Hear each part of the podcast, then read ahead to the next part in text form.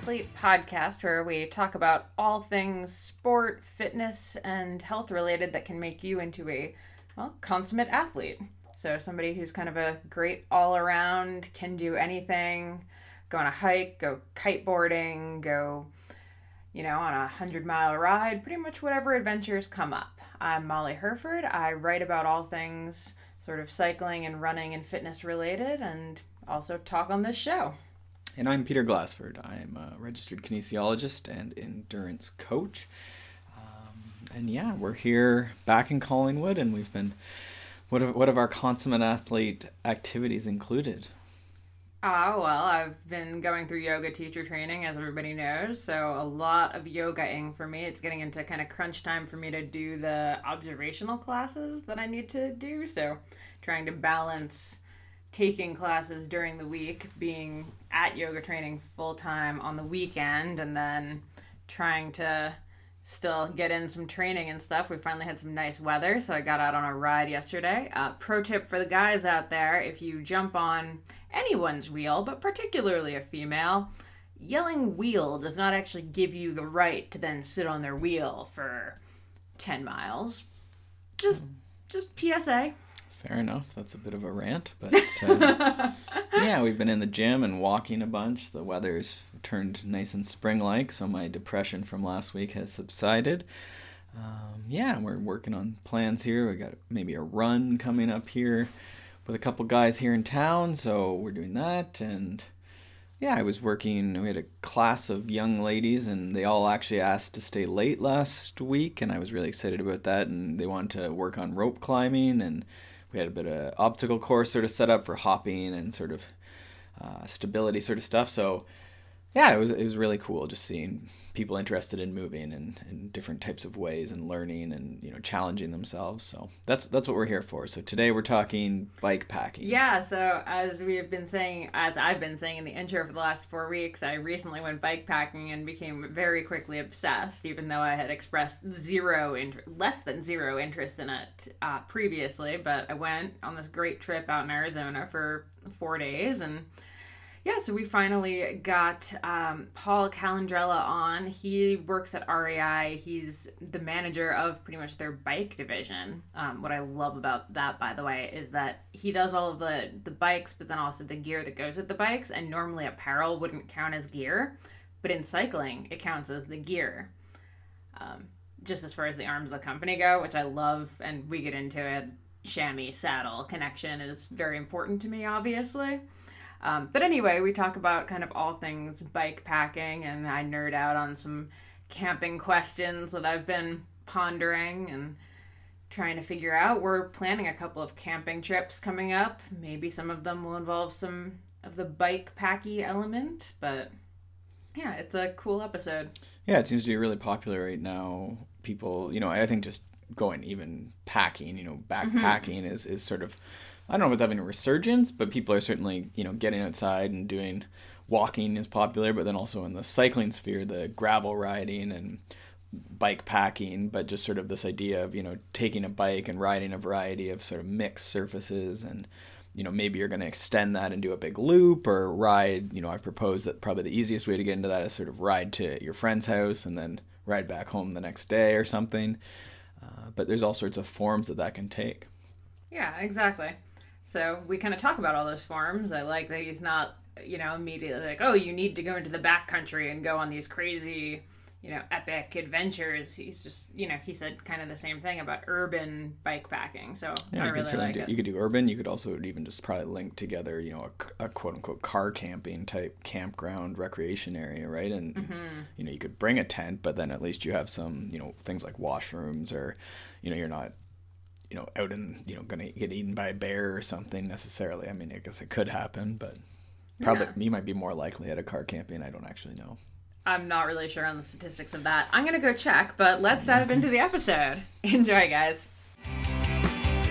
All right, we are here with the Director of Product Strategy at REI, Paul Calandrella. Did I say that right? You did. Yes! All right, that puts me way ahead of my co host, who has not yet pronounced the single name perfectly to date. Anyway, um, so welcome to the Consummate Athlete podcast, first of all. thanks for having me. Excited to chat with you. I'm so excited. So, as everyone who listens to this knows, I recently went on one of the REI Adventures bike packing trips, and I became a bike packing convert as someone who's been a cyclist for years, but has I mean, absolutely hated the idea of bike touring of any kind. Uh, so to come back from that and be like, we should do this way more often is kind of a shocking transformation for me. And I hear you're a bit of a cyclist too. So, I mean, first of all, let's dive into what the heck your job title means. Sure. Um, and I would say it's evolved a little bit uh, as of recently. So, uh, as of the beginning of the year, I've taken on a general manager position uh, within our co op brands business. Okay. Um, Hang and, on. I'm going to pause you and, and say co op brands is the bike arm of REI, correct? Well, co-op co-op brands is anything that we make that is our own own product, and co-op cycles, the bike brand, lives within that bigger construct. Gotcha. Okay. Yeah. Perfect. Okay. So what do you what do you do? What does that entail?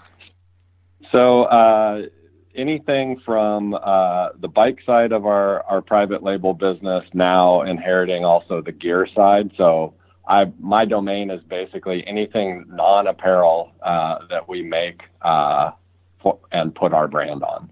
And then there's one asterisk in that I oversee the cycle apparel piece because we view that as adjacent to the cycle business. But uh, I get the absolute uh, joy of working with our design insights team, our creative teams, our development teams, our merchant teams, our product strategy teams. So the whole the whole uh, you know group of, of passionate outdoors people that brings product to life on behalf of the co-op is is largely my domain. That's awesome. And I can say, having met some of them on the design side on that ride, they were amazing to hang out with. And I love that you say apparel is part of the bike because I talk a lot about saddle comfort and, you know, like how to sure. be comfortable in the saddle and stuff. And so much of that comes to the bike shorts. So mm. I think they are definitely like important gear, not just clothing. We're right there with you. And especially on a long tour, there's nothing more important than a great chamois for sure. Oh my gosh, yes. I have to admit, on the bike packing trip, there was uh, there were a couple of people who were kind of new to cycling. They were amazing endurance athletes, but new to cycling, and I had to explain like the no underwear with a chamois, and then like how yeah. how you need to like wash it every night, and it was it was you know just this hilarious thing of like oh my gosh you could you could totally handle yourself if you were just lost in this desert whereas i'd be dead in a day. Yeah. but for riding comfort that's where my expertise comes in. Um, little, little bit of learning curve when you enter this unique world of cycling right? Exactly exactly. So on that note how did you enter the wide world of cycling as like an actual cyclist well, I mean, I think like many uh, kids, that was sort of my first sense of freedom. Uh, I had a bike when I was when I was a little kid, and and rode for fun and and socially with friends around the neighborhood. But I think, um, you know, like like many of us, went off to college. The car sort of became central to my life. But uh, started working at a design firm right out of college, and my partners in that firm were uh, were very much road racing enthusiasts, and. I grew up mm. in in southern Arizona in Tucson, and so there's a pretty pretty strong road racing and mountain bike racing community down there, and that pulled me into a world that I had no idea existed um, because I had always just ridden for the pure pleasure of it, and uh, you know went deep down a rabbit hole uh, in terms of learning the cycling world and uh, got really into racing for the better part of a decade. Um, went on to sort of parlay that into a career, a short stint at, at Specialized, went on to run Amazon cycling uh, business within their broader outdoor business, and then on to REI. So I sort of took what was just a, you know, pure pleasure as a kid, uh, and then became an absolute obsession as an adult, uh, and turned it into a career. So it's it lit- literally permeates every corner of my life. I sort of uh, live to ride, and I would say that as I've gotten older, um, and maybe less fast or less concerned, less concerned about being fast, um, I still just have an absolute joy for being out on the bike and and seeing and covering a lot of territory, and so uh, that's sort of the passion that I bring with me to REI. Is just you know, people always ask me, well, what do you like to ride most? And I just sort of say anything with pedals. Um, I can find some some joy in in riding. Yeah, absolutely. So I think like the move from I mean specialized and then eventually landing at REI kind of is a good arc for being in that serious race environment to REI is, you know, much more about like the joy of the ride, I feel like. Um, Absolutely. And you know that definitely leads into bike packing. So you guys recently kind of relaunched the Co-op Cycles adventure bikes for bike packing. So I guess I don't know how how did that end up happening with REI? What made them think, okay, bike packing, that's the next big thing? Well, I think, uh, I, well, the the easy answer is we've had some heritage on sort of the traditional touring side, and mm-hmm. um, the relaunch of Co-op Cycles was, was really part and parcel of of asking and answering some of the brutal truths about our cycling business. And the thing I like to say as I was fresh eyes at REI two and a half years ago is to a degree we've lost our way as a cycling retailer and the example I use to sort of paint that picture is we've gotten into triathlon and uh, you, you you sort of think about that as an activity and you think about REI co-op and those two things just don't seem to fit together. And so, you know, as we sort of took a step back from our business and asked, you know, where do we have authority and credible authority? Uh, anything on the trail on the dirt was absolutely uh, our you know sort of a domain that our our customer trusts us in. And so then as we looked out at the broader landscape and to your point like what is just the absolute you know uh, you know personification of the joy of cycling sort of this idea of adventure really surfaced for us um, as a personal passion. And you know, I think there's sort of a trend right now in the industry adopting adventure and, you know, sort of uh, the gravel, uh, you know, riding thing heating up. But I think we take a little bit different ownership of the word adventure and that we sort of view every bike ride as a, as a potential adventure. And so anything from your urban commute to your ride around the neighborhood to, you know, your multi, you know, overnight on a trail, uh, we feel like we can we can you know credibly own and to a degree outfit you better than any other retailer. Um, and sort of the other anecdote I, I often use is as we were uh, engaging salsa to bring them into our assortment, um, the thing that sort of turned on a light bulb for us was they they would tell us every time they saw us that nearly every one of their adventures, and this is the product team um, at Salsa, started at an REI. They would travel with their bikes. First stop off the plane was REI to pick up their, you know, their camp fuel and their various sundries to head out on the trail for overnights. And so, um, you know, it was equal parts a bit of heritage and then the broader industry just pointing to us and saying, man, there is nowhere else better to, to get anything from your, you know, camp gear to your carry gear to your bike uh, than an REI. And so uh, it was a very comfortable sort of territory for us to push further into.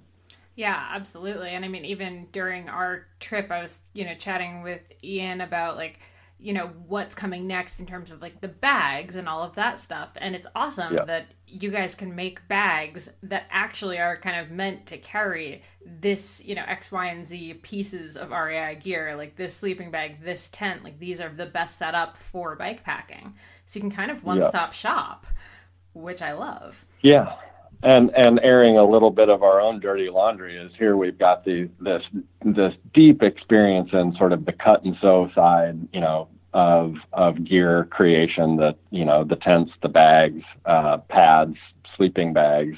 Uh, and then we've got this cycle team uh, that developed the bikes. But oddly uh, uh, as an organization the two didn't sort of cross pollinate a lot. And so uh, you know, I'm getting a, a really unique opportunity as I now have the entirety of those teams, uh, you know, reporting to me to to push the two together and and see what kind of interesting product we can create as a as a larger group. So that's that's super exciting for me, uh, and I know the team is also equally excited to push into that territory. I love that. All right, let's back up and just talk about why go bike packing. Like for someone like me who was utterly unconvinced, what is the awesomeness that is bike packing? Uh, well, I, am going to answer it for me, and then I'm going to answer it more broadly. Um, I sort of came to it through the more traditionalist lens of I'd spent a fair amount of time backpacking, and so I I know and have known what it's like to be out on multiple overnights, entirely self-sustained, um, away from the hustle and bustle of daily life, and going somewhat slowly on foot I think the real magic for me of bike packing is sort of what I said earlier of you can cover so much diverse territory on a bike mm-hmm. and it can be anything from sort of multi multimodal where you might be living in an urban center and like Seattle, you know, we're downtown Seattle, hop a ferry, hit the pavement and end up on a gravel, you know, road by the end of the day and you've covered, you know, many miles and a lot of changing sort of scenery uh, while you're doing that, and then drop camp, uh, spend the night, and turn around and come back. And so it's it's sort of that magic of uh, on the on the bike packing front, longer distances, self-sustained, uh, and seeing the world from the saddle of a bike. I sort of would venture to say there's nothing better than that. You know, for for us as a retailer. Um, we're we're conscious of you know creating product that really is accessible to all uh, all comers and so whether that's your very first experience to you know just deeply immersed in the bike packing experience you know we think it's just sort of that spirit of adventure of you know the, literally what you need to have a good time uh, on a bike packing trip is some sort, some way to carry uh, a bike to carry it on and, and take you over the distance. And like we said earlier, probably a good chamois for comfort. But it's it's such a low barrier to entry activity. Um, it, th- that to us is the is the true magic for our broader audience of like don't overcomplicate it. Just get out there and experience what uh, what some time on the bike and and potentially you know camping by bike can can what that experience can be.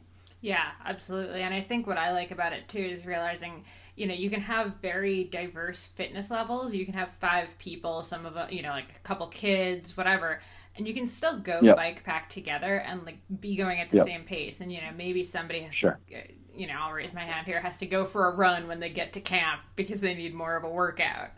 But everyone, well, yeah, and you're, yeah, and you're hitting on something that is probably the real pure magic of it is uh, it's inherently social. And you know, like I mentioned, my my background in in racing.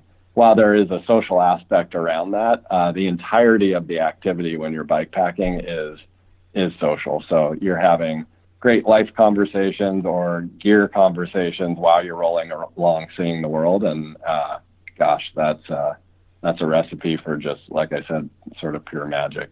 Absolutely. I mean, I'll say on this trip, I've never been on a trip with a bunch of journalists where we sat around the campfire and talked about like philosophy and religion and like our relationships and all of this stuff.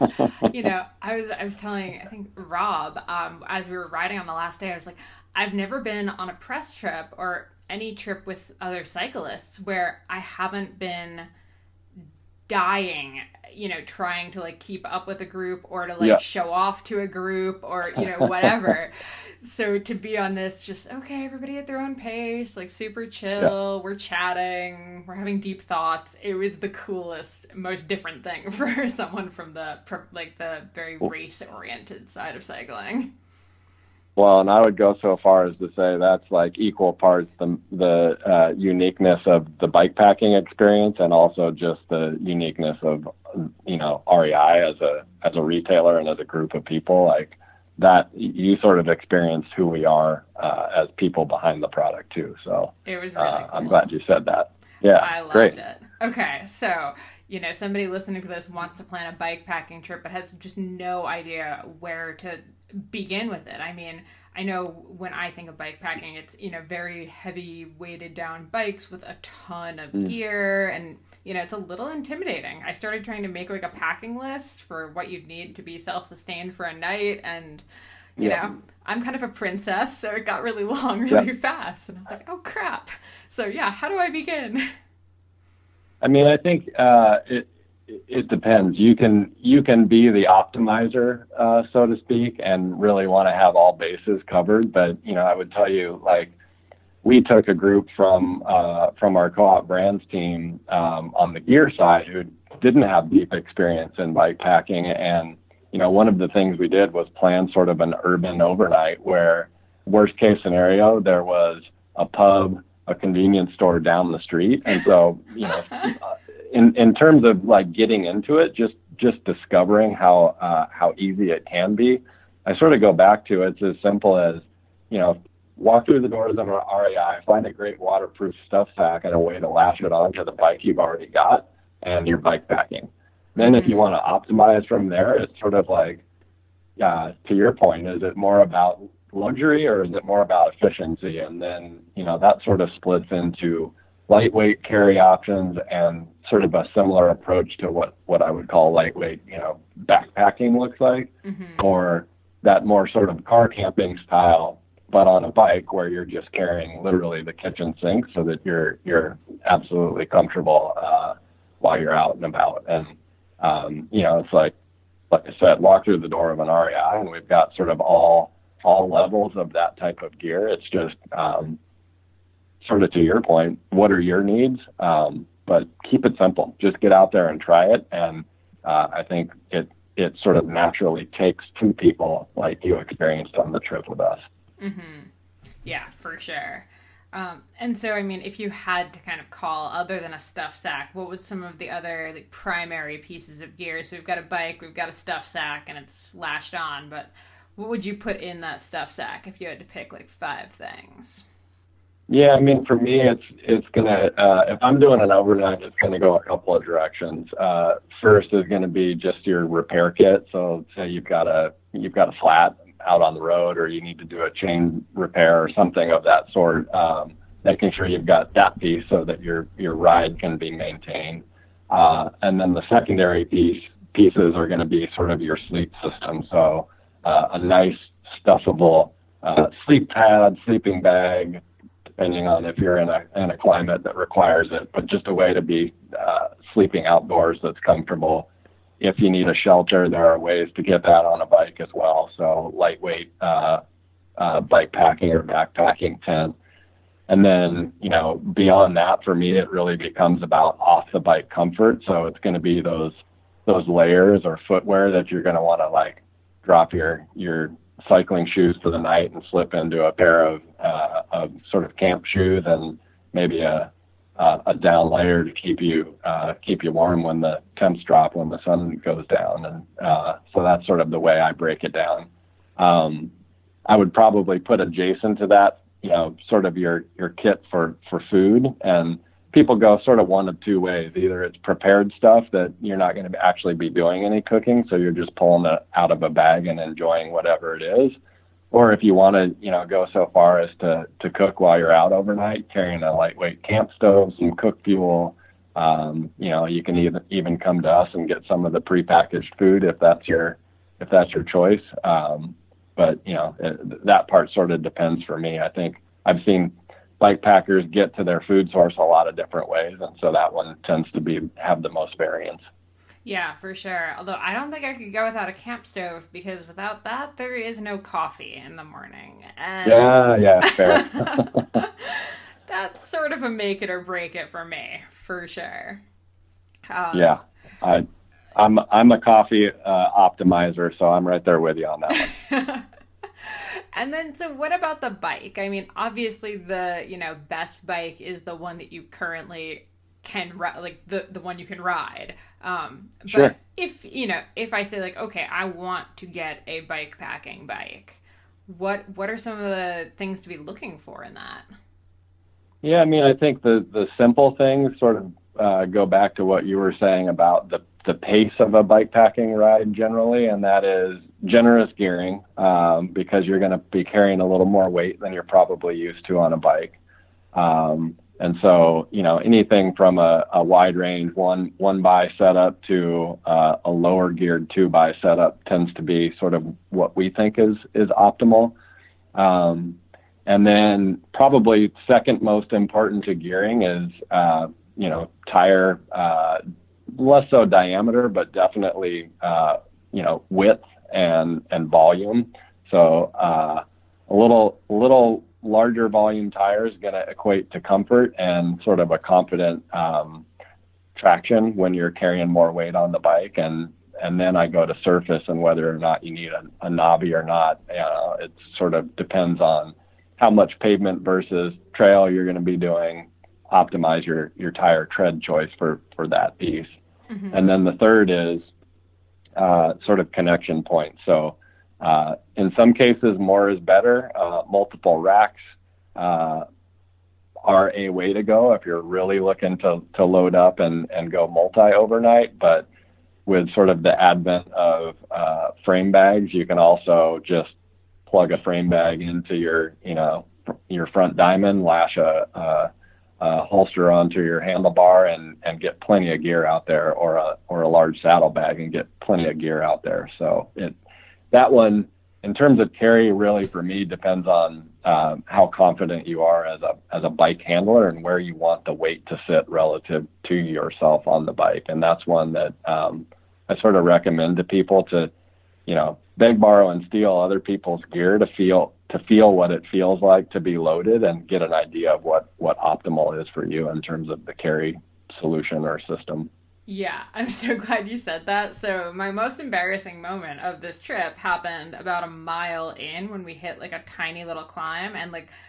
I loaded my bike down. Like the rear rack had the stuff sack lashed on top, two completely stuffed panniers. Like we're talking yep. like muscle got those things closed. They did not want yep. to close. Full frame bag, full handlebar bag, but most of the weight was in the rear. And I go up this tiny popper of a climb and do what I've done for a decade and stand up to take a pedal stroke and immediately just dump it. And I'm just like, uh, this is really how I want uh, people to see me in the first mile is like the girl that can't handle her bike.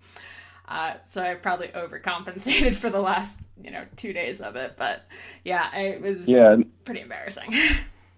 It, it, it's a learning curve, and I think one of the things that's sometimes not counter and or that is counterintuitive is you know the the typical commute solution has always put the pannier on the back, and you know I, I would tell you from a bit of experience, I uh, find that having that weight up front, even though my steering is a little more sluggish, uh, ends up being the thing that lets me handle the bike with a bit more confidence. And again, that's personal preference, but I think it's certainly worth it if you're thinking about getting into it and optimizing carry solutions. Like try a bunch to see where you feel most comfortable with the weight relative to your to your bike and uh, you know you're an experienced cyclist so you know how you want it to handle and i think just getting a feel for that with weight is important yeah exactly and i mean honestly by the end of day one i loved it and i was totally happy with it yeah, yeah. i just had to figure out how to make it handle or like how to navigate handling it i guess yep.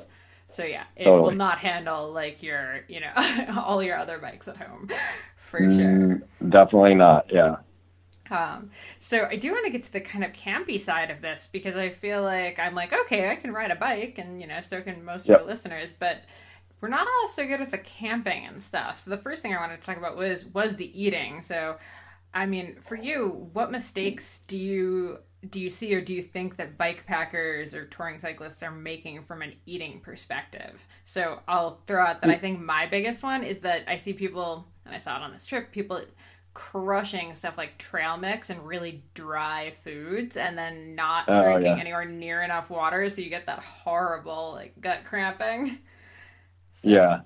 Yeah, I, I sort of take the mentality. Well, and I'll sort of start out by saying the the mistake that I see a lot of people that I know make is sort of coming from the uh, more race nutrition orientation, and you're just mm. pounding things that uh, on a multi-day tour you you might use during a short two-hour race, but aren't appropriate for multi-overnight. And so I would tell you where I go generally is like real food and eating like you would over time off the bike is generally sort of the safest bet. Um, and then for me, it becomes a little bit about sort of the conditions you're in. So if it's cold at night, you're probably going to want some warm, you know, whole foods of some sort, and and then that st- starts to bleed into, you know, are you carrying cook gear as well? But yeah, mm-hmm. I find, you know, your sort of normal everyday nutrition has a place when you're bike packing because it's it's sort of the same duration and uh, as long as it's carryable, eat what you would eat during a normal day.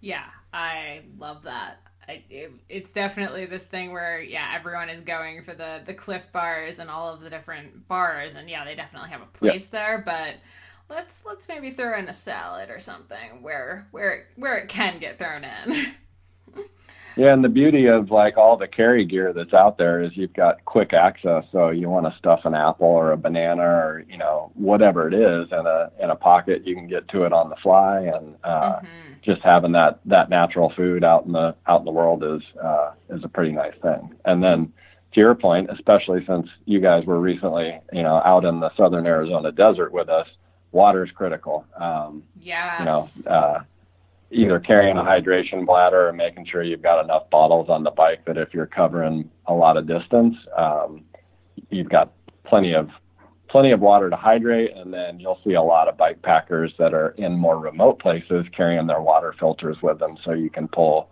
fresh water, you know, from whatever your water source is as you're navigating a trail. Yeah, I thought everyone that showed up with the hydration packs was crazy, but by the end of it, I was kind of eyeing them like, oh no, I'd much rather have that. like, there's extra storage on that thing. Like, it's easier to drink. Yeah, yeah, seemed like a way better idea by the end.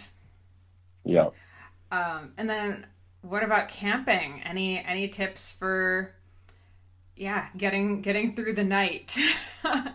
yeah, I mean, I think that one comes down to. Uh, probably the most critical piece of gear is your sleeping pad. And oh, that's yes. another great thing to spend an afternoon in an REI and try the myriad of pads that we offer. You know, you can optimize for weight if you want it to back down small. You can optimize for uh, comfort if you want to, you know, have a luxurious sleep through the night, or you can find something right in the middle. But that that piece of equipment for me, if you literally don't have accommodations, you're sleeping on the ground. Your sleeping pad is your you know insulation source. It's uh, it's your comfort source. It's uh, it's the thing that is is going to make your experience uh, outdoors uh, as good as it can be.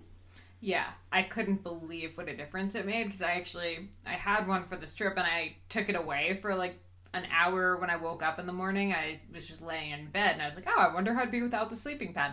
Miserable is the answer. Yeah. It was awful. Yeah. like I could not believe the difference. so, yeah, that's that's one that I will always make room for, even if it means I can't bring a third pair of shoes. Yeah, the right the right sleeping pad makes the worst piece of uh, of of earth feel absolutely like your your the comfort of your own bed. So mm-hmm. uh, spend your spend your time optimizing that, and then figure out temperature through you know whatever you throw over your body or put yourself in. You know if it's a sleeping bag or a or a insulated blanket or whatever it is. Mm-hmm. Um, and then, are there any major mistakes that you see bike packers or I guess campers in general making? I mean, I imagine anyone that works at an REI sees a lot of people come in kind of sheepish and admitting things about their last camping trip. Well, I think it's uh, it one. It can be uh, sort of going all in right out of the gate, and uh, like any activity, giving yourself sort of the benefit of a couple of short trips with a way to bail out um, is a good way to figure out what systems work for you in terms of what you're carrying and what you use for your overnight. So, you know, I, I, we would encourage people to plan small for those sort of first few trips and and start to optimize if you're going to plan a multi overnight. And then on the on the multi overnight, the one sort of consistent mistake we see people make is just carrying too much.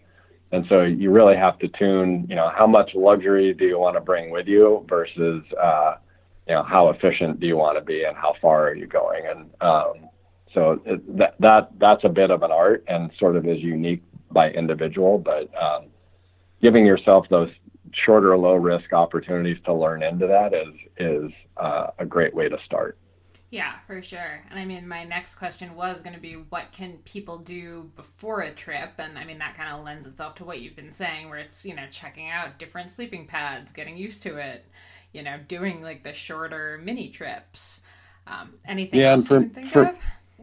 Yeah, for me, going beyond that, it's like a little bit of the packing and unpacking of all of your gear. Like Ooh, nothing yeah. can nothing can ruin a great bike packing trip like finding out that there's a velcro strap on your frame bag that sits right in the path of your knee or whatever it is and it's like just making sure that everything sort of nests nicely together once you get it on the bike and that you've got a good system for accessing food on the fly if you need it grabbing layers if conditions change and then how is it to basically pull your entire camp setup off your bike get it set up and and put it back on. And just you know there can be some fun and you know getting if you're planning a, a trip with friends just get a group together and like literally go through the pack and unpack uh, and and see what each other are doing and how you're optimizing um, because that uh, that that's sort of the learning that you don't necessarily want to be doing out on the trail, uh, especially if conditions get a little uh, tenuous. Uh, you don't want to be making you know bad decisions in a rainstorm. Um, so learning through that a little bit ahead of time is definitely worthwhile. Yeah, and and, and in fact, yep, go ahead. You know, REI uh, on occasion offers curriculum around those things. So you know, our outdoor programs teams run uh, run clinics where they both teach you about the, the gear that you'll need and sort of take you through that that uh, packing and unpacking piece. So there is some degree of familiarity. Okay, I love that. Uh, yeah, I I know for me, I like I said, I overstuffed the crap out of my rear bags, and as such, mm-hmm. every time we stopped, I was basically exploding all of my possessions uh, into my yeah. tent once I set it up. So I learned my lesson because I didn't even use half the stuff that I had packed, and what I needed, I couldn't find most of the time. So yeah. my my personal greatest pet peeve is other people's saddlebags on bike packing trips. And there's if you if you watch enough social media of bike packing, uh, you see people with these giant uh, rear of bike bags that just swing left and right as they're rolling down the trail. And if you're the guy or gal behind whoever that is, it uh, one is a little scary, and two is just annoying. So I, my one of my like personal like hyper optimizations is I found myself a rear of bike bag that like you can stuff it full and it doesn't move and I sort of view that as a courtesy to my my fellow riders. Yeah, for sure. I guess on that note, are there any other like rude things I guess that someone can like could accidentally do on a bike packing trip and I mean this one might really nicely lead into my question of let's talk about poop and how you handle it in a no facility mm. area.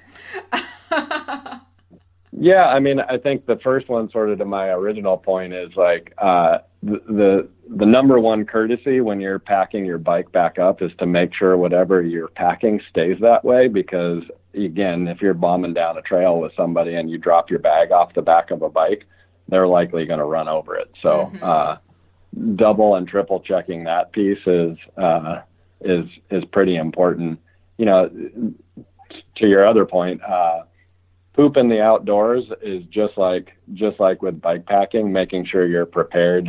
You know, one to uh, pack out if you have to, but two to to bury if you need to. So uh, you know the all of the relative tools, relevant tools, uh, we've got it at REI, and uh, we're well versed uh, through the backpacking lens. So it's it's virtually the same experience. Yeah, I've never had a trowel on a packing list before this trip. I will say, uh, and I was really, yeah, I was shocked by those. Uh, what are the bags that you pack in and pack out? They're like silver. Oh, I don't know the name of them. Shoot, I can't remember the name of them, but that was definitely yeah. an experience. We'll say. yeah, yeah, yeah. You'll oftentimes see two things strapped on the outside of uh, people's bags, and that's the bright orange trowel that everybody knows and loves from uh, from from backpacking, and uh, a pair of flip flops. Mm-hmm. Ooh, I like the flip flops. I did not have those, and I wish I had. Yeah, yeah. All right. Any other pet peeves other than I think the other one would just be like showing up unprepared for anything, whether it's like having a charger for your phone with like the little spare charger thing, or not bringing your own coffee if you're gonna want some, or Yeah. anything along those lines. Yeah, the one thing that I think of in addition is like, especially in a trail environment, courtesy of other uh, other travelers, whether it's people on horse or or backpack, like having a having a, a a bell on your handlebar that can be heard is just a nice courtesy to announce that you're coming, and um, is something that I see a lot and and personally have on my bike just to you know so you aren't sneaking up on anybody and you've got kind of a, a an agreeable way to to announce your presence other than you know locking up the brakes and and skidding into their presence so uh, that that piece can be important depending on where you are That's a great one. Um, and then, okay, so this is all in this ideal scenario where we never have bad weather and, you know, we always have a tree to poop behind. But what about when the weather turns on us? Any tips for, I guess, what to bring or how to handle bad weather? Yeah, I mean, uh, this is where, especially as gear designers, materials really matter to us. And so, waterproof, breathable, uh, anything is your friend in this environment uh, Mhm. because you're going to be both sweating and stri- trying to stay dry at the same time. So, a really good packable rain shell uh, or, you know, uh, a DWR treated, you know, wind shell can be absolutely critical. Uh, wool anything is magical for the bike packing experience because you know it's sort of naturally anti-odor. It dries quickly. Um, so anything from wool socks to a wool jersey um, can be an absolute benefit. And then you know we always are looking for ways to optimize shelter if you need it in a pinch. So anything from a lightweight tarp uh, to a trash bag, honestly. Um, to make sure that you've got something in an emergency if the if the weather gets bad. But um, yeah, just thinking about um, you know, and especially in our our western environments, the weather can change so quickly. Uh, you know, planning for light snow or hail or or, or rain is is critical, um, Mhm. and doubly doubly so if you're staying out overnight. So you know, we've got a myriad of tents that'll get you through the worst of conditions, but it's sort of that on the fly stuff that um, I think sometimes people forget about um, potentially needing. Yeah, I don't think you're ever going to be upset that you brought a tarp with you. I think that's just No. one of the easiest things to carry that will almost always come in handy somehow. I mean, even if you just need Yep. to like make an emergency slip and slide at some point because it's really hot out, you're, you're ready. Totally. Um, and then actually, this kind of leads me to uh, bike security while bike packing is something that I've been thinking a lot about. Do you have any tips Oh, yeah. for how to keep your bike secure while you're at camp? Um, I mean, really small, uh, lightweight cable locks are are an are an easy inconvenience for somebody that might you know wander in and want to make off with some of your stuff. And the other Mhm. thing worth looking for is a lot of times, um, you know, touring bags and uh, to a lesser degree, bike packing bags will have security loops on them, so you can run that cable sort of through and around your gear and make sure that you know, like I said, no no bag wanders off. Mhm. Um, a lot of people, especially when you're making stops and you're you're loaded down, a lot of people are, will actually want to pull their bags off the bike and carry them into a coffee shop or whatever it is, and that's sort of the best safeguard. Um, but the other is just super lightweight cable lock, run it through every loop you can find, so it becomes more an inconvenience for someone even considering trying to make off with your with your stuff. Yeah, exactly. And as I was writing a piece about kind of like the key gear you need for bike packing, and I was saying the upside of bringing a hydration pack is that you can keep your phone, your wallet, your passport, like Yep. the really key stuff can be in there and always attached to you Yeah. versus in your pannier that could, you know, get taken away with your bike if, if the worst should happen. So, Yeah, I'll, I'll oftentimes, at a bare minimum, make sure that a credit card or cash and my phone are on me, and that way, if you know things are really in a pinch and everything else disappears, I've got hopefully a way to get a hold of somebody or a way to sort of buy my way out of a situation. So yeah. uh, separating separating some of those critical things can be important. Yeah, absolutely. Um, and then, okay, so the kind of last thing before I ask about crazy stories you've had is I wondered if you had any tips for when you do get to your campsite at the end of the day. I mean, we're we're cyclists. We're used to foam rolling and protein smoothies and you know, doing our gentle yoga flow or whatever after our bike ride, not setting up camp. Any tips for dealing yeah. with the, the sore legs and tired bodies at the end of the day? Well, uh, dealing with the setting up is bring more people. Then you're sharing the love uh, to get camp set up. But mm. uh, in terms of like just tiredness and soreness, like I, I always tuck sort of a little Ziploc uh, or you know like pop container of Advil and I'll find even if I'm mid ride, you know, popping a couple of Advil just to keep the the legs from being too sore is is pretty nice. And then the other is like cold water sources, uh, as long as temperatures outside allow it, like getting submerged in a nice uh, a nice stream uh, with some cold water, it does does wonders for uh, for sort of recovery from tired legs from a long day out touring. So uh, yeah. that can be a, a nice benefit. Um, mm-hmm. Also, the people the, sharing the thing, tent will thank you. yeah, totally. The other thing uh, back bike packers are generally known to do is find the deepest, darkest recess of a bag and tuck a cold beverage in there somewhere. So uh, mm. that's always worth the extra weight, in my opinion. Mm-hmm. Yeah, I was thinking more a flask of something, but yeah, either will work. Whatever, whatever your poison. And I happen to know that REI does, in fact, have camp flasks. I have eyed we them do. up many a time. yeah. Um, okay, and then actually, my last gear question is just that I'm looking for a stove recommendation as someone who doesn't plan on cooking a lot, just really needs the morning coffee. What would you recommend, tiny stove wise? Yeah, man. See, uh, I sort of err on a, a little bit of speed. So uh, anything that'll attach a, a Jetboil, uh, you know, sort of high volume to it mm. means that I'm getting heat faster. So uh, that tends to be the way I, I err. But anything MSR makes is super lightweight, comes with a small container, is can pack down. It's it was originally built for backpacking, and so uh, there there isn't an MSR stove I wouldn't recommend, and they're all generally very small. Yeah, that's actually the one that got recommended the most when I asked about this, but I figured I'd ask the person who is around this stuff fairly frequently.